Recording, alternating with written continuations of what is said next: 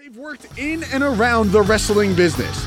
They've studied thousands of hours of wrestling, and now they bring to you the greatest legends, Hall of Famers, creative minds, and both current and future stars of pro wrestling.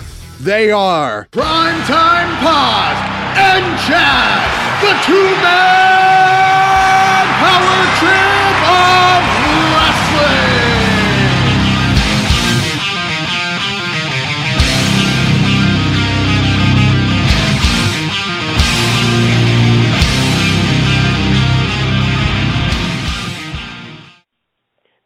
is the two man power trip of wrestling brought to you and powered by Spartacon, a Rebels convention hosted by the Red Serpents on August 15th and 16th at the Blue Crabs Baseball Stadium in Waldorf, Maryland. Please visit redserpents.com for more information. With that being said, my name is Chad, and as always, I am brought to you by the Murphy of our tag team here, and that is Primetime John Paz. Hello, Primetime Paz Murphy. How are you? Hello, Chad. How you doing, buddy? I'm doing very well, and the reason I say that is because our guest today is Murphy's former tag team partner, Gunner. And Gunner, who is fresh off his TNA Impact Wrestling departure, joins us for his first interview post TNA. And man, was it a great interview! He is a hell of a talent, and I think this guy needs to get scooped up right now. hey, I uh, I totally agree. I was actually pretty shocked. I mean, I'm not easily shocked uh, in the business, but anymore by releases and stuff, because you know how the business goes. Here one day, got another, and they forget about you. But Gunner, I mean, he has the look, has the size, has the wrestling ability, can talk a little bit. I mean, he's been around the block. He's been wrestling everywhere. And I mean, he's been in TNA almost six years, so it's just a little bit surprising to see he get released, given his talent level. Yeah, and he says it in the interview. He's been a guy that for some reason TNA would get hot on and then they would go cold on him and then they'd push him to the moon and then he'd be sitting at home for 6 months. And it just is so weird because he came in as such a faceless, nameless security guard for Dixie Carter and emerge into this great, you know, blossoming superstar that they entrusted you know, with holding the TV title and then being in the Bound for Glory series at the end and and having the Feast or Fired briefcase, which in TNA those are big deals. And uh for some reason it just seemed like they never like they had him in in the queue and they never pushed him forward to press play. Yeah, it's almost I hate to say but it almost seems like typical TNA where they almost get like we we actually we talked about this a little bit with Gunner too. But they almost get like lost or something. I mean, they almost have like too much going on or or they're they're thinking about it too hard and and they almost can't finish what they start, and then they end up nixing everything. So it, it's uh, I guess it's just the way TNA has been, and and hopefully they can straighten it out. But it's just the way it goes in the wrestling business. But especially it seems like the way it goes in TNA, even though obviously Gunner has a lot of talent and a ton of potential still left.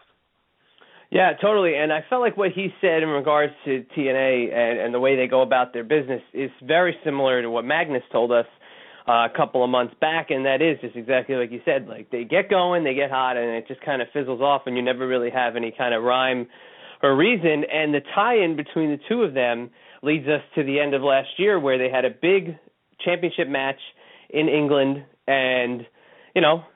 Gunner really had momentum. I feel like coming out of it, and it just again it didn't pan out. But he's definitely super talented. And now the hot rumor is that is WWE and NXT interested in bringing him in now that they are accepting guys that have been on the lam, I guess, from other companies? Uh, is Gunner headed to NXT? That is the big rumor right now. As soon as he was released, you heard that WWE was interested in him. So I tend to actually believe that rumor. I think that they are interested. Maybe he'll start him out at NXT, but I can easily see uh, him making the um, you know the, the big roster, the big WWE roster, relatively quickly. I mean, he's um I mean, he's not old, but he's not not young either. As you mentioned, he's 33 years old, so I don't know if he really needs to spend a lot of time in NXT, given the fact that he debuted all the way back in 2001. But you know, it seems like they're trying to pump up NXT a little bit, so I wouldn't be surprised to see him start out there as well. And we know he knows how to get over in Orlando with the Orlando wrestling fans. But also, speaking of NXT, down there is a former major adversary in the wrestling world of him, but also somebody who really helped him out along the way, and that is another former guest of our show, and that is the Scrap Daddy himself, Adam Pearce. And I think he kind of alluded to, you know, the fact that maybe that NXT uh, rumor could, you know, pan out more favorably for him because of a guy like Adam Pearce being down there. Now, what do you think a guy like Pearce uh, being down there could influence maybe, uh, you know, guys that are free agents and, and possibly coming into the company? Yeah, I don't know how much clout the Scrap Daddy has down there, but it would be great if he did influence, because then you'd see some great talent that he's worked with before be able to get down there in NXT. But even aside from that, Pearce had a great when Gunner was full shatter.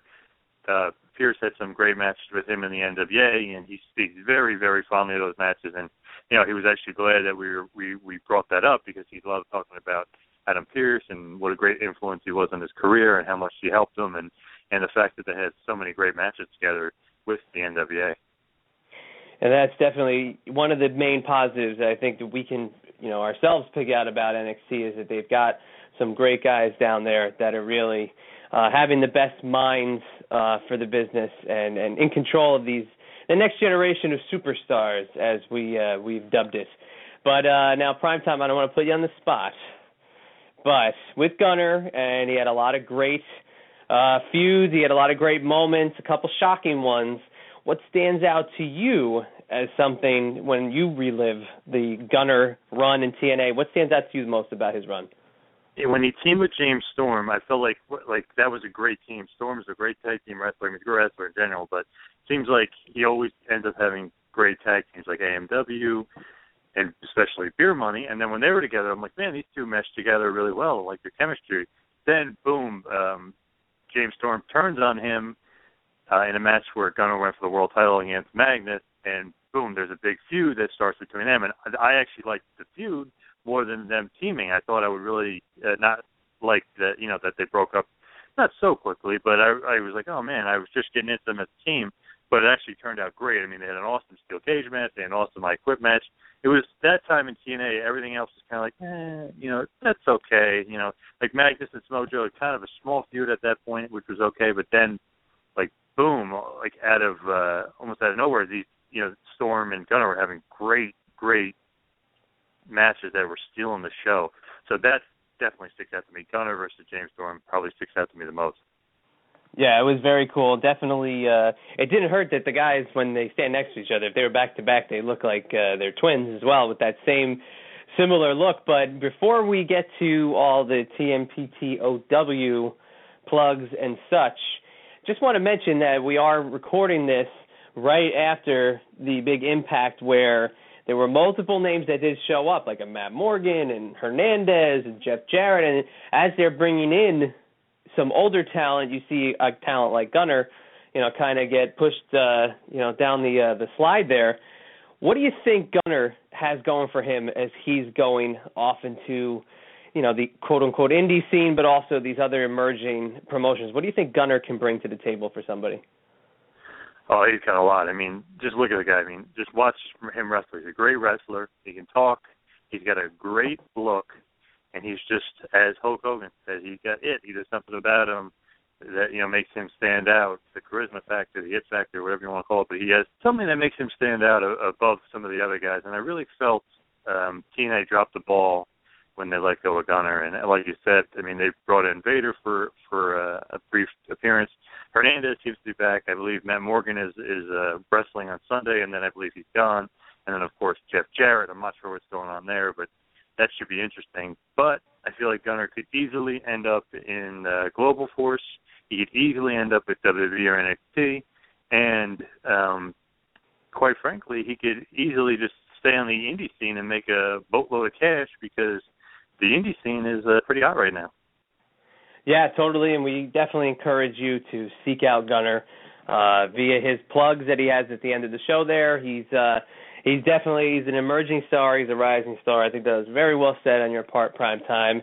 And before we get into the plugs, we just want to remind you that today's episode is brought to you by Spartacon, a Rebels convention hosted by the Red Serpents on August 15th and 16th at the Blue Crabs Baseball Stadium in Waldorf, Maryland. Please visit redserpents.com for more information on that fantastic convention. It's coming closer and closer every day in prime time as we get closer to this amazing convention. What's something that you're looking forward to about it? The Spartacon Marketplace. That's the place to be, where all the vendors are and the merch tables. It will have booth after booth after booth of unique, creative, and handmade products from vendors who are just as passionate as the fans. You'll also have some autograph tables where you can meet some of the stars of Spartacus. So don't forget to visit the best part of these shows, and that's the vendor tables, the merch tables. You'll want to hit that. In addition to all that, for those traveling there, there's a special Spartacon discounted rate at the Hilton Garden Inn and the Hampton Inn hotels in Waldorf, Maryland. Please get all that and more information at redserpents.com. That is Spartacon August 15th and 16th in Waldorf, Maryland at the Blue Crab Stadium. Again, please visit Red Serpents. Good some two man power trip of business, uh, two man power trip of wrestling business, excuse me, to attend to, and that is for you to subscribe to us on YouTube. Please subscribe to us on iTunes. Leave us a review. We'd like to hear some feedback. Like us on Facebook. Follow us on Twitter at Wrestling Pal and at Two Man Power Trip. And of course, check out the website tmptofwrestling.com. That is tmptofwrestling.com. And also, while you're at the site, go to the upper left-hand corner, click on the Bombas link. You will not be sorry. They are the greatest sock in the history of socks. So please, if you need a pair of socks, go to our site, go to the upper left-hand corner, and click on that Bombas link. You will not be sorry. Each pair you buy, one gets donated to the homeless, so it's an additional kicker for you. So please, if you want the greatest sock ever, if you want the greatest sock of all time, go to tmptofwrestling.com and go to the upper left-hand corner for Bombas. Now, without any further ado, please enjoy our great, great interview with a former TNA TV champion, a former TNA Tag Team champion, a former NWA National champion, a man that's done a lot in this business, and I feel like he has the potential to do a lot, lot more. A great, great underrated hand, a great worker. This guy can do it all, folks. Please enjoy our interview with Gunner.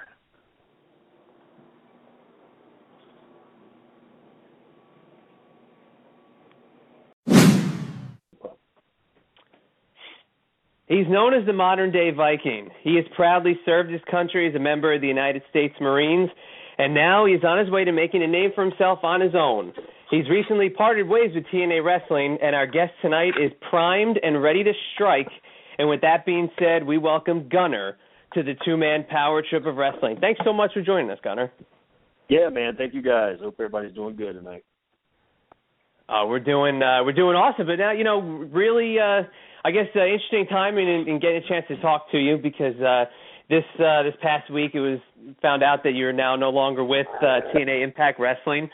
Um, you know, there's some some news or some speculation as to the reasons why, but I mean, were you given a reason as to why uh, you guys were uh, ultimately parting?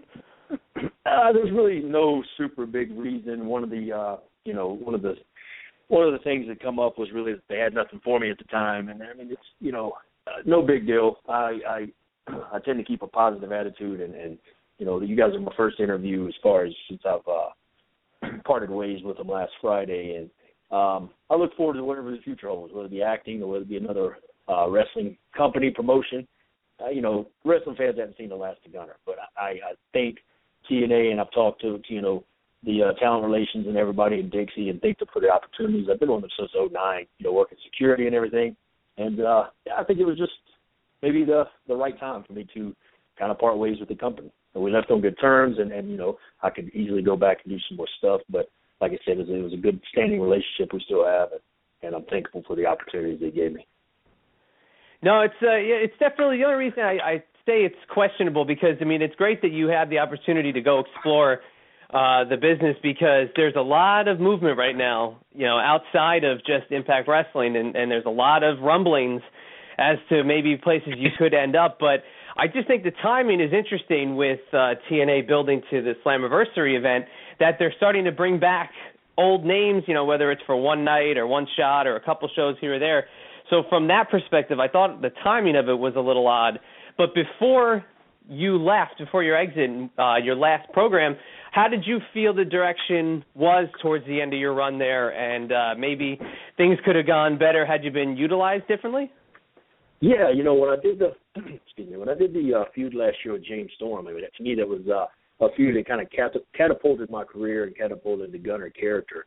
And then um, you know once that ended, we, we we went on with me and Sam Shaw where we did kind of a you know a four or five month deal, which I really really enjoyed because there was a lot of um, a lot of out of ring interaction as well. So it's kind of you know building the characters there with Sam and Gunner and uh, giving Gunner a new side of actually caring about somebody and, and vice versa with Sam. But um, I felt like me and Sam, you know, we had a match in Bethlehem, PA. It was kind of a one-off match where me and him had a big hardcore deal, and I thought it went amazing, man. I mean, the crowd really enjoyed it, um, and I felt like at the times guys like me and Sam, who was no longer with the company, also, you know, were after that kind of underutilized, man. And, and you know, certain other guys came in.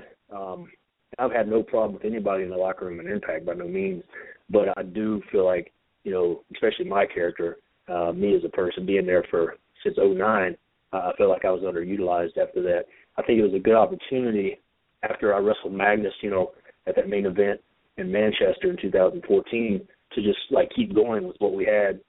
But it was like I don't know. I feel like uh, you know it was just there was a ball drop there somewhere. I don't know if I did something wrong or um, you know the, the the writers got lost. I'm not sure, man.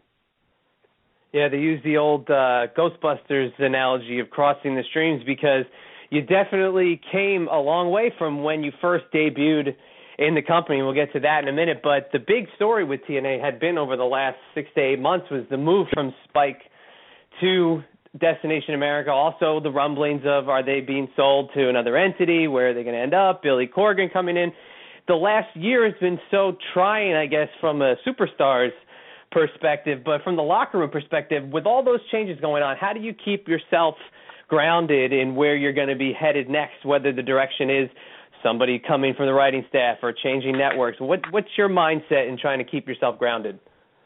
Yeah, my mind mindset was just really just trying to worry about the Gunner brand, really, and and you know who I was and what they were giving me, you know whatever whatever I had to do. Uh, I what I haven't been on I wasn't on TV, but maybe two or three episodes this year. Uh, and a lot of the reasons are, you know, TNA gave me the the uh, opportunity to go do a couple movies, so it kept me off the screen for a while. But uh, when you know when it comes to changes like that, as far as the locker room or the TV brand or stuff like that, a lot of the locker room guys, you know, all of us just tend to go, hey, you know, hopefully this is a good direction for the company. And the thing is, is you never really, you don't really know many of us complain. We would just go out there and really do our best um, at what we did. We take storylines whether we liked it or not, and go out there and, and, and make it the best we can. And I think we kind of, I personally tried to keep my nose out of the old political side of professional wrestling because that's one thing I've never really cared about anyway. I'm always worried more about you know my career. I've been in this since 2001, and uh, I still have many, many more goals to obtain. So, and that if you want to obtain those goals, a lot of times you just gotta keep your nose clean, do what you're told, and uh, just try to do your job the best you can. You know what? Recently, obviously, your release was a huge story. You know, in, in the dirt sheets around the sites and everything. But even bigger rumor lately uh, regarding you is that the WWE has expressed interest towards you. They love your look. They love your ability. You know, they they like you. Is that rumor true, or is that just internet hearsay? I think right now this is internet hearsay. I, I personally I have a 30 day no compete clause. Obviously, when you when you uh, leave a company or they you know uh, release you or whatnot, so I can't really even even talk to anybody. But uh, you know, ultimately, my goal as a kid was to have that WrestleMania moment. Um, uh, you know, I haven't touched base with anybody yet, but I, hope that in the future that you know some doors open that I can at least get my foot down. You know, at NXT, you got Samoa Joe down there. Um, you you have a bunch of just amazing talent as part of that company, and uh, I'd love an opportunity to work for those guys. You know, it's funny. You could definitely go to NXT, or you can go to the WWE roster. You know, within that, after that 30 days is up, it's almost like a slam dunk given your ability and your looks. But as you mentioned, uh, Samoa Joe going down there, that was kind of a surprise because you know he had never been to, WWE before, he'd never been to NXT. But What was it like wrestling Samoa Joe and TNA? I know you guys had several matches together. Yeah, we did. You know, we worked uh, a good bit of house shows together. We had a few TV spots together. Um, it's one guy that I, I kind of envy uh, Crimson because Crimson got to run a feud with Joe back in I guess 2013 or 14, and um, there's there's a few guys I wanted to to work with on a continuous basis, and he was one of them. And anytime I got in the ring with Joe, he's been around forever, and I have the utmost respect for him. Um, and he he teach you know he taught me so much, um, whether it just be as far as you know psychology or something different with my character, different moves. I mean, he's been in Ring Honor, he's done Japan, been on TNA, he's done it all now. So it's one guy that locker room leader you definitely listen to because he's been around. Now you mentioned before your feud with James Storm, and I, I was thinking as you said that I was thinking at that time that TNA was kind of like, you know, this storyline's okay, that storyline's okay, but for whatever reason your feud with him just clicked. The chemistry was great between you guys, and you guys were having great matches after great matches. You had a steel cage match, you had an I Quit match. What was it with you and James Storm? Like, what was what was the experience like with him? Because it seems like you guys just click. Yeah, that's it. I think because we were married to each other practically for you know six or seven months, and not only that, but even when I came to Impact in '09, started you know tag team wrestling and stuff like that. I was married to James and Bobby on the on house shows, you know Gunner and Murphy on house shows for Lord like four or five months. Um, James has always uh, respected me. I think because of the dues I paid to get my job there, and I've always respected James obviously because he's been around and done a lot as well. And I think it's just two guys that really wanted to take a feud and make it the best as possible, make it emotionally, or the fans emotionally involved, especially using my father and you know the military stuff that he would throw in, uh, him turning on me, and I think we did. Uh, we beat ourselves to death. I mean, the, the matches that folks see on TV, we were doing those matches on house shows as well, and that was for you know six months total. And it's funny because we would do we did the lockdown match, and then the following week I think we did some TV tapings. I was like, okay, we want to pretty much do the same match you guys did at Lockdown, but a little bit more. And we're like, how in the world are we going to do a little bit more and not kill each other? But we did. I mean, we went out there, I think, and each match had, you know, delivered a different aspect. We did different things that kind of, you know, got the fans really, really involved. Yeah, the, the chemistry with you guys is great, and the matches was great. Is there one match that sticks out to you as your best match that you had with James Storm? I um really whew, probably either the cage match at Lockdown or our final match, the I Quit match. It was just uh, I really enjoyed some of the things we did. Uh, you know, with the beer bottle and the uh, you know him draping me over the ropes, you know, pretty much lashing me with a belt, splitting me open, all kinds of stuff. So that one was really uh, a really fun match as well.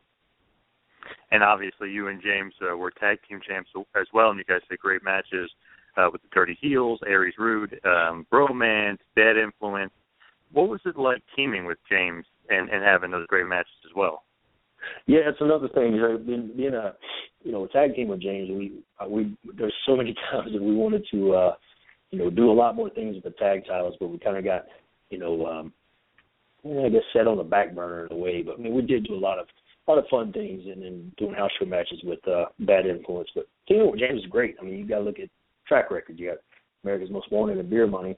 So when it comes to tag wrestling, you know, he he taught me a lot. This tag wrestling, I've always been a fan since I was a kid. It's kind of a lost art now. I mean, if you look at some of the you know tag teams, it's not really you don't have the brain busters around anymore. Tag teams like you know the Hart Foundation and stuff like that. So we wanted to kind of take and not just be two individuals. We wanted to be an actual team, uh, look alike, act alike. Obviously, have you know different personas, but we wanted to actually you know utilize being teams instead of just two separate wrestlers. And uh, you know, teaming with James taught me a lot. It taught me tag team wrestling. It taught me singles wrestling. He was one of those guys that I would travel with, and he we would just talk wrestling all the time, talk characters, promos, and he's really good at promos. So it kind of, you know, helped me a lot when, you know, the opportunity came when TNA gave me the microphone, which was rare. James did. He helped me out a lot. I owe him a lot. You know, owe him a lot of respect. And another guy that you teamed with was Kid Kash. What was your experience working with a veteran like him? I enjoyed it, man. It's uh, you know, we still talk to this day and talk about, you know, some of the things we wanted to do and, and uh, didn't get to do, but um he wasn't there much longer after we after we teamed. But I've always uh, you know, got along with David. Um he's one of those guys that uh you know, he's not afraid to speak his mind. And if he doesn't like you, he'll tell you, and vice versa. But he, um, you know, he always always seemed to, you know, take me under his wing and, and show me some things as well. But I wish we could have done more. We did some house shows together. Uh, we didn't really get to do a lot, but you know. Also, I got to mention, like you mentioned before, the team of Gunner and Murphy, which was an interesting, cool uh, pairing. Because at first, you know, no one was sure if you guys were just part of the security team or or if you guys were actually, you know, going to be wrestling. So it was cool to see the transition as you guys turned and, and it became, you know, quote unquote full time members of the roster and started wrestling. But what was your experiences like uh, teaming with Murphy and basically uh, coming of age in TNA? Well, you know, a lot of people don't know I've known Murphy or, or he wrestles as Michael Judas in the Independents, but I've known him since '06 when I uh, did a lot of NWA stuff in Georgia and, and you know throughout the U.S. But uh, so you know, us going down there was thing that Terry Taylor at the time when he was there as talent relations.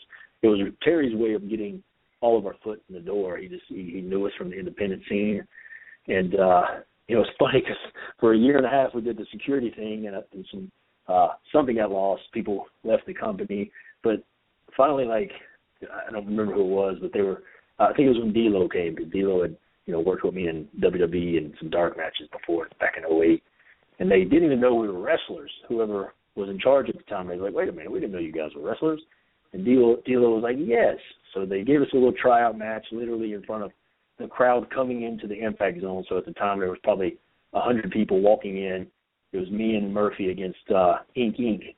And uh, after that, they gave us a contract. We worked some house shows, and you know it was fun for me and Mike. We, uh, me and Murphy, you know, we we had known each other for a while, and just to be able to get out there and you know try to work with each other and keep our jobs, and you know, it was a good opportunity.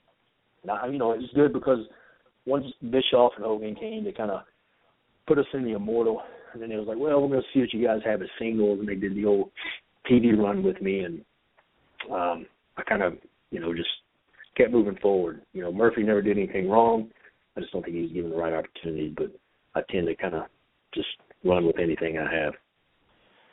Yeah, that's uh that's an interesting time, and that's actually what I wanted to hit on uh, right now is the uh, the Bischoff Hogan uh, I guess debut t- coming in, whatever you want to call it, to TNA. Uh, that was an interesting time because um, you know they TNA decided to go up against the WWE on Monday nights, and there was a lot of head scratching with that because uh, you know the direction the Hogan Bischoff regime seemed to be taking things, but it really seemed to be that's where your coming out party started. Now, did you get to talk, you know, directly with Bischoff and Hogan, and did they have any interest in in making you more of a standout singles guy and, and breaking off from the security and, and being your own uh, character and your own entity? They did. Both Bischoff and Hogan. I mean, they were really easily approachable. Um, you know, all the rumors I'd ever heard were not true. When they were there with uh, Impact, they were both really cool. I mean, uh, from you know Bischoff giving me a cell number saying, "Hey, if you ever got any questions, call me." But yeah, they were really. Um, they seemed to really like me. Uh, Hogan always liked my facials and my intensity, and um, he, he said keep that. He goes, you got that it factor. When you hear Hogan say that, you're like, oh shoot, you know this guy's uh, been around and done anything and everything. So it kind of sticks in the back of your mind. And Bischoff was the one that kind of taught me to to be big. You know, when you're uh, working indies and stuff like that, you tend to just worry about the crowd kind of around you. But when you're working a TV product, you got the crowds everywhere, and you're working towards that uh, crowd at home as well. So I mean, the knowledge that I got from both these guys whether it be character, whether it be how to work TV, um, was just great, and they were, you know, so respectful, and so easily easily approachable. It just seems the perception of you know some of the comments you hear coming from guys who were in the company at the time, and I mean I can't single out anybody specifically right now, but the you know that they were more about pushing their own agenda but you see that they did pick out those guys that you really knew there was going to be a future with and it led to your singles run and you got a, a run with the the I guess short-lived TV title uh, returning to TNA. Uh, but what was that like giving you know the ball, getting your you know your first chance at TNA Gold and, and being you know a champion on the roster, especially a TV champion where you have to compete you know nearly every week. Uh, how was that kind of uh, pressure being handed to you? It really, you know, to be honest, uh, I got the TV that day and they said, "Ah, oh, you know, you Murphy and Rob Terry is going to do a you know three way. Yeah, you guys are kind of part of the immortal, but we're going to do some deal where you wrestle for the TV title and Gunner, you're going to win the TV title. And I went, whoa, all right. So this is you know fast, but unfortunately, like once again, um, the TV title, there's something missing in wrestling, in, in in my opinion. And you got, you know, when I was growing up as a kid, the TV title, like you said, was defended every week. You know who the TV champion right. was. Uh, that was the, you know, like the Intercontinental title. That was the workhorse, you know, leading you up to the uh, the world title for the most part. Um, you know, it's another thing that that I think like they they could have took that TV title, um, let me wrestle guys instead of kind of, you know, not wrestling and then doing some stuff with, you know, with EY. I think I could have wrestled on a weekly basis for a good couple months and built who I was. That didn't happen. Um, but I think it was there was a great opportunity for me to take that TV title. So it was kind of lackluster for me. I got the title. I was like, all right, cool, this is gonna be great. But then I really didn't do anything with him. So you know, me and EY had a blast. Anytime I was in the ring with him, you know, we had a blast doing all the little spoofs and stuff we did. But uh, you know, it just that's another, you know, another opportunity I think in my career personally that could have been a lot better. And with TNA, a little bit after that point with Immortal, and, and you know you you, had, you were the TV champ like we mentioned, and they were kind of giving you a little bit of a push there. You actually had, you know, eventually not right away, but eventually down the line, you did have a pinfall victory over Sting. You did have a pinfall victory over Ken Anderson, who was a champ there. So did you think that they were actually going to keep on pushing you up, or did you think you were kind of still, you know, maybe going to be like an upper mid carder kind of guy, or did you think you were headed towards the main event at that point? No, personally at that time I was like, okay, they're giving me these, you know, pinfalls over these guys, AJ Sting, Anderson, and many others, and um, you know, these are guys that could easily said, no, I'm not going to put this guy over, but each and every one of them always been just totally awesome about doing business and building somebody. Um, I think it was a moment where they, I knew that they were kind of giving me that mid card push, and it was a, a moment where I was like, okay, with a mid card push, you means usually you're, you know, on your way to that main event level. Um, you know, it went pretty well for the most part, and then I think pretty close. I think in 2000 and I don't remember 13 maybe.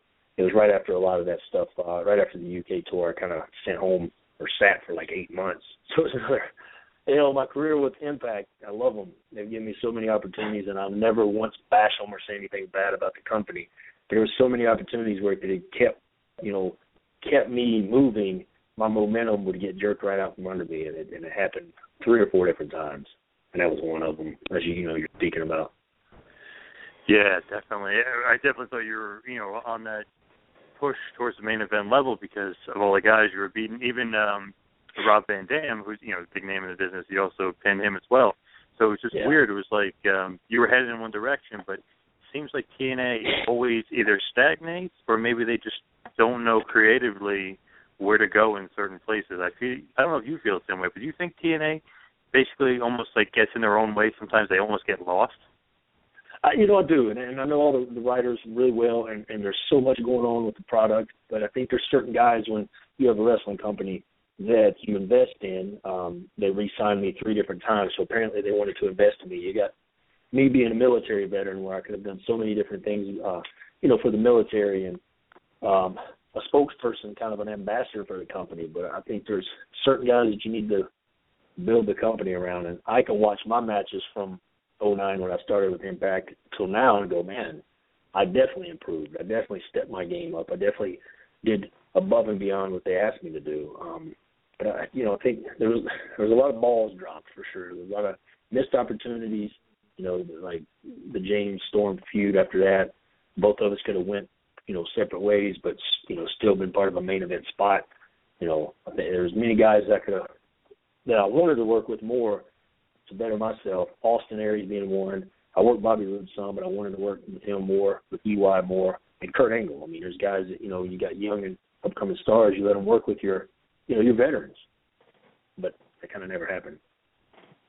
Yeah, I think you hit the nail on the head perfectly, and when that was, you know, very well said. I agree basically with everything you said there.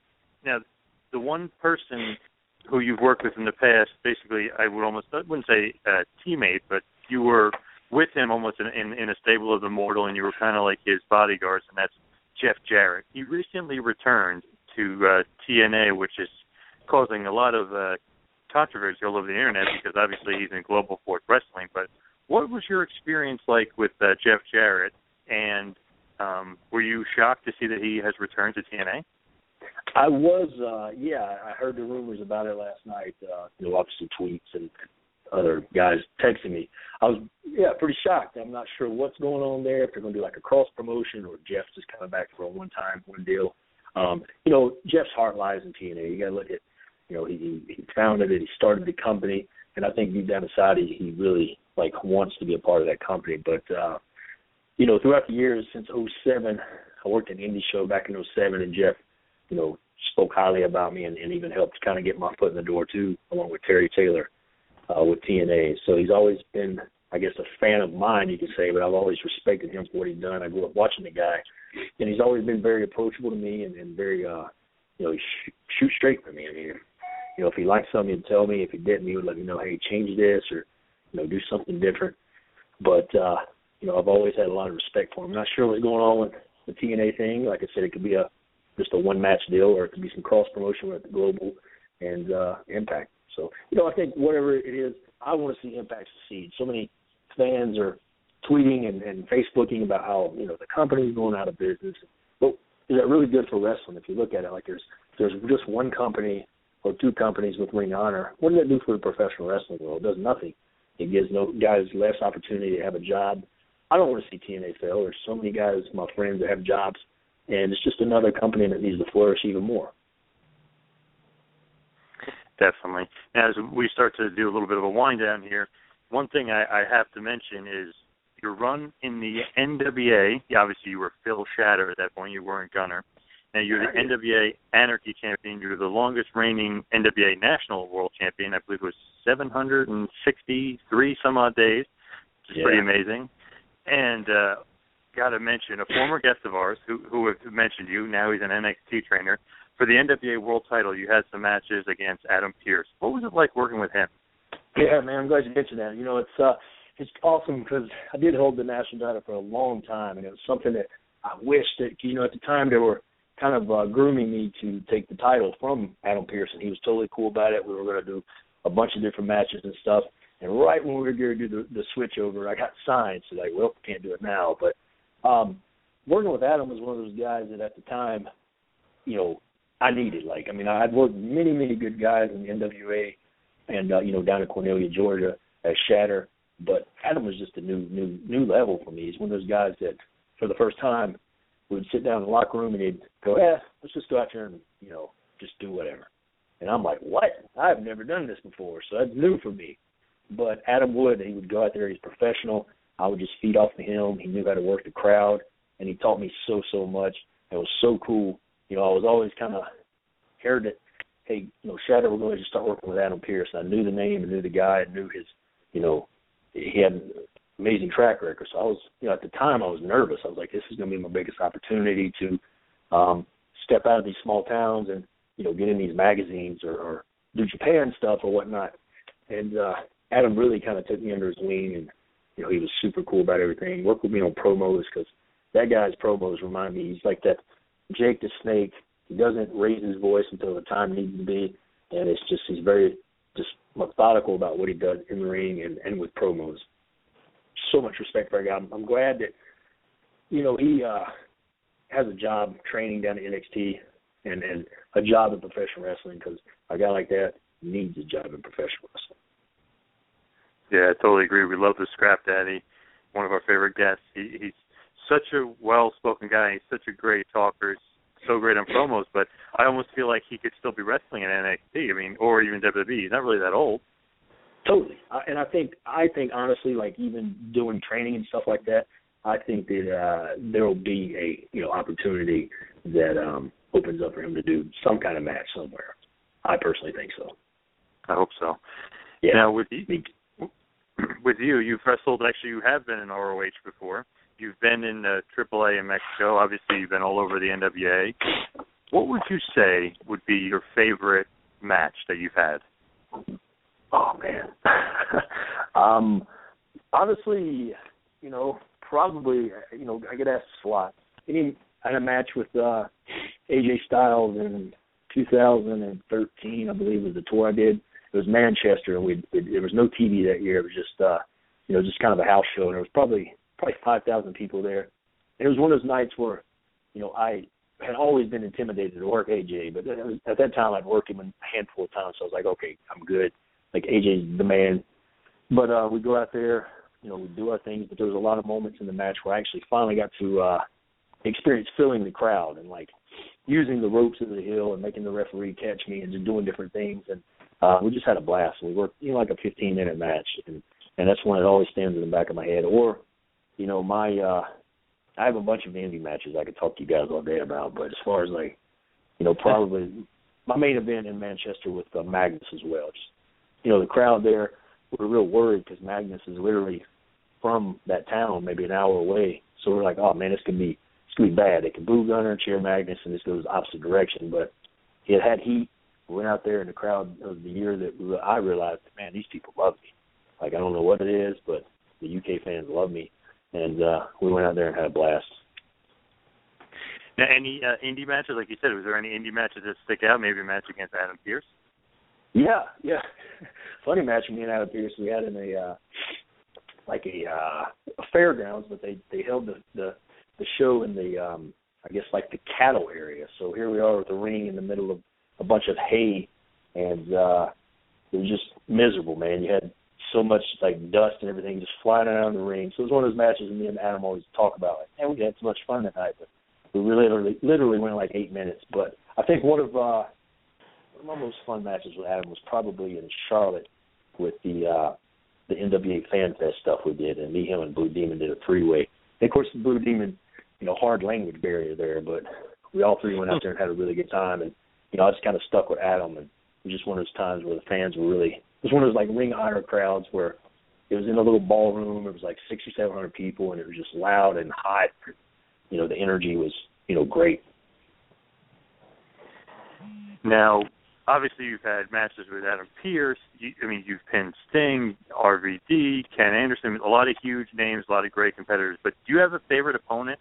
Would it be James Storm? Uh, I get asked that often. Uh, you know, right now I think uh no, I don't know. Uh, you know, James, I love wrestling James. Favorite opponent would and, and there's such a missed opportunity there because we had that one match. I think it was Sam Shaw, and you know we didn't do a lot together. And I know people are like, "Well, you didn't really wrestling that much," but when it comes to like two guys that wanted to build their name even more and do more, you know, me and Sam have the same mind. Like we're young, we want it, we do what you ask us to, and we had that one match in Bethlehem, and they were like, "Yeah, we're probably gonna do some stuff with you guys in the UK," but it never happened. And it's just uh, our chemistry together. Like we were all about less is more. I'm, I'm not, you know, my style wrestler. I, I can do it if I have to, but I don't. I can't go out there and do, you know, 100 flips. I have to. You know, I grew up watching like, you know, the Triple H's and stuff like that, and these guys that told a story with their face and told a story with their selling, and told a story by, you know, like him and Shawn Michaels and, and stuff like that. So that's really what me and Sam have a you know a click with. We like to watch a lot of old wrestling, and uh, you know I, I think he's one of my favorites. To be honest with you. Were you surprised to see that TNA let Sam Shaw go as well? Yeah, yeah. It was about uh, three weeks before my uh, you know my my departure, and uh, I hate it. But you know the thing about Sam is he's a go getter, and he's not going to see it. Man, he's got great um, you know talent and I think somebody's going to snatch him up. I could see him being down at NXT also. Yeah, the interesting thing is now when guys that are in major companies like even WWE or TNA they get released, the indie scene is so much different now than it was years ago. I mean, guys are like the Young Bucks; they're making a living on the indie scene. Have you? Uh, I know you. I think you've only done about maybe one indie show um, recently, but have you seen or have you felt any change in the indie scene as far as when it was years ago before you signed with TNA? Yeah, I, de- I definitely have. I feel like the indie scenes like there's so many good uh good promotions out there now. It's kind of like small territories. I mean, there's, I live here in Winston Salem, North Carolina, and there's a few a few good ones here. Um, one called AML and one called PWX, and they're they got a fan base. They got like a small Ring of Honor fan base, and um, I love to see that because you got great talent that needs to be showcased, and they're not always going to get seen on TV. But when you have these small little kind of territories popping up, um, it's great. I love doing indies. I got a, a bunch of them in July. and then you know some stuff in August. So I, I try and do as many as I can, um, especially now. I'm kind of doing what I can when I can until you know something pops up. But um, I enjoy the Indies. Uh, it's a lot better now than when it was you know a few years back before I came to TNA. Yeah, it's it's definitely different. Like years ago, you would see a guy get released, and it would kind of be like, oh man, they'd be down the dumps. Now it feels like some of the guys get released and they get re- reborn, and they you know end up making more money than they did in some of the other companies that they were working for. Oh yeah, totally. I mean, they go out there and, and you got indie guys that have built a name for themselves um, just by working indies, no, not doing any TNA or WWE stuff. And I love to see that. Like I said, I think that uh, wrestling's at a different level right now. Um, you know, you got two, three major companies with you know three with Ring of Honor getting their TV deal now, and uh, I, I'm glad to see all that happening. Like wrestling, everybody was talking about it's kind of in its dead spot, but you know, I don't think so. Wrestling's never going to be dead to me. I think it's uh, there's always a place for the entertainment. Now, what exactly would you say if you could pick one? Your dream match would be if you were to write it down right now. Me and uh I was Undertaker, man. I you know, obviously Shawn Michaels retired, and, uh, but yeah, Undertaker because he's one that you know I'm good buddies with Shannon Moore.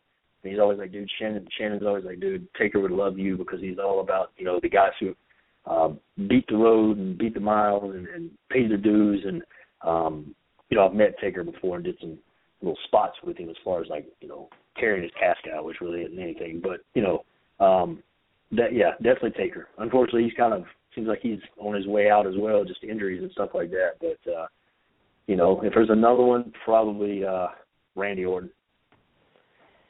That's that's definitely a great too. Now, with your just quickly before we get to the last question here, so with working WWE, uh, you know, as an extra or whatever, did you were you able to get time with some of those names and you know either just a quick hello or uh, maybe a question or two, or was it um, you know was it more guarded with some of those big guys?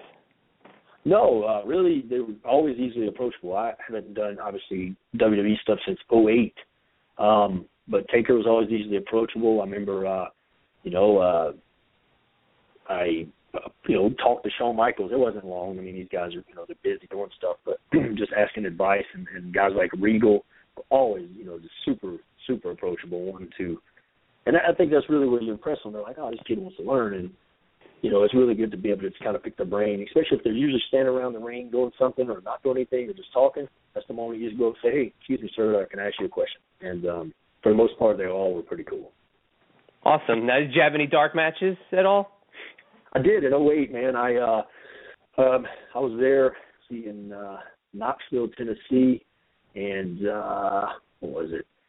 Yeah, me and D'Lo. I was supposed to have a tag team dark match that night, and, and um, Johnny Ace come up to me and said, "Hey, I'm going to take you out of that tag match, and we're going to, you know, make you. uh We're going to give you a singles match." He goes, "You any good?" And I just looked him and said, "I think I'm pretty good." And he goes, "All right. Well, I like that answer." So me and D'Lo had a dark match. It went really well, and uh I got offered a developmental, but things started stirring up with uh TNA at that time for me. And as when his deals were, uh, you know, ended up going with TNA at that time. So, but uh, I don't regret it. I don't regret my decisions at all.